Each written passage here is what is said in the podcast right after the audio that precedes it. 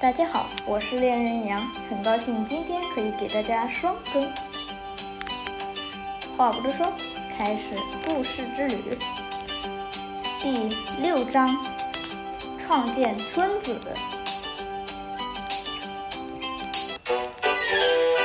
上集我们讲到，XM 小强以及杜楼在矿洞里挖了许多的矿物。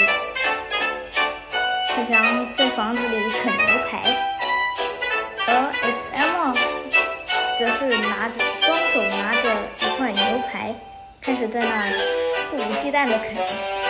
啊，真好吃啊！嗯嗯，真好吃，我最喜欢牛肉了。要不是今天出去给你杀猎，恐怕你都会饿死。小强在那说，而杜龙？则是用刚才的铁做了一个铁锭，还有一些铁块儿，他把它们合成成了一个工具——铁砧。然后说：“哇，那么大声搞什么？”嘿，铁砧，哈哈，杜楼，你可是做对了，这可是个好东西。哈，我只不过修复一下我的弓，我的弓刚才打了几只怪物。哦，吧，可是没事儿没事儿。杜楼知道小翔要说什么，这是使用次数和经验的大小是有关的，我会注意的。那我就不管你了。小翔又开始开垦。第二天早上，他们依旧如往常一般种田养牧。小翔走到杜楼旁边，嘿，你叫 XM 过来，让他吃。我给大家讲个事儿。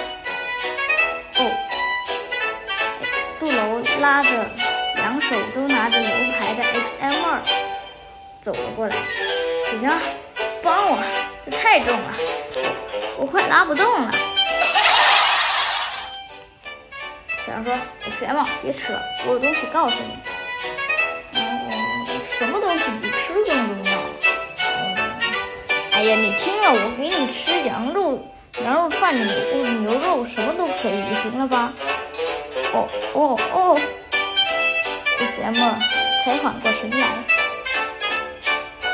要不，我有一个想法，我想建造一个村子。村子？很惊讶不已。没错，因为人多力量大，有些大事我们也是干不成的。做一个村子，可以招更多的人才，岂不是效率比之前翻了不少？而且到时候。如果有外族入侵，我们也有更多的力量去反攻他们，我们的势力才会变得更大，我们生存的几率才会更高嘛！哇，小强，你真是英明，我赞同你的想法，因为我还是要组建一支弓箭队，我要和大家一起射箭。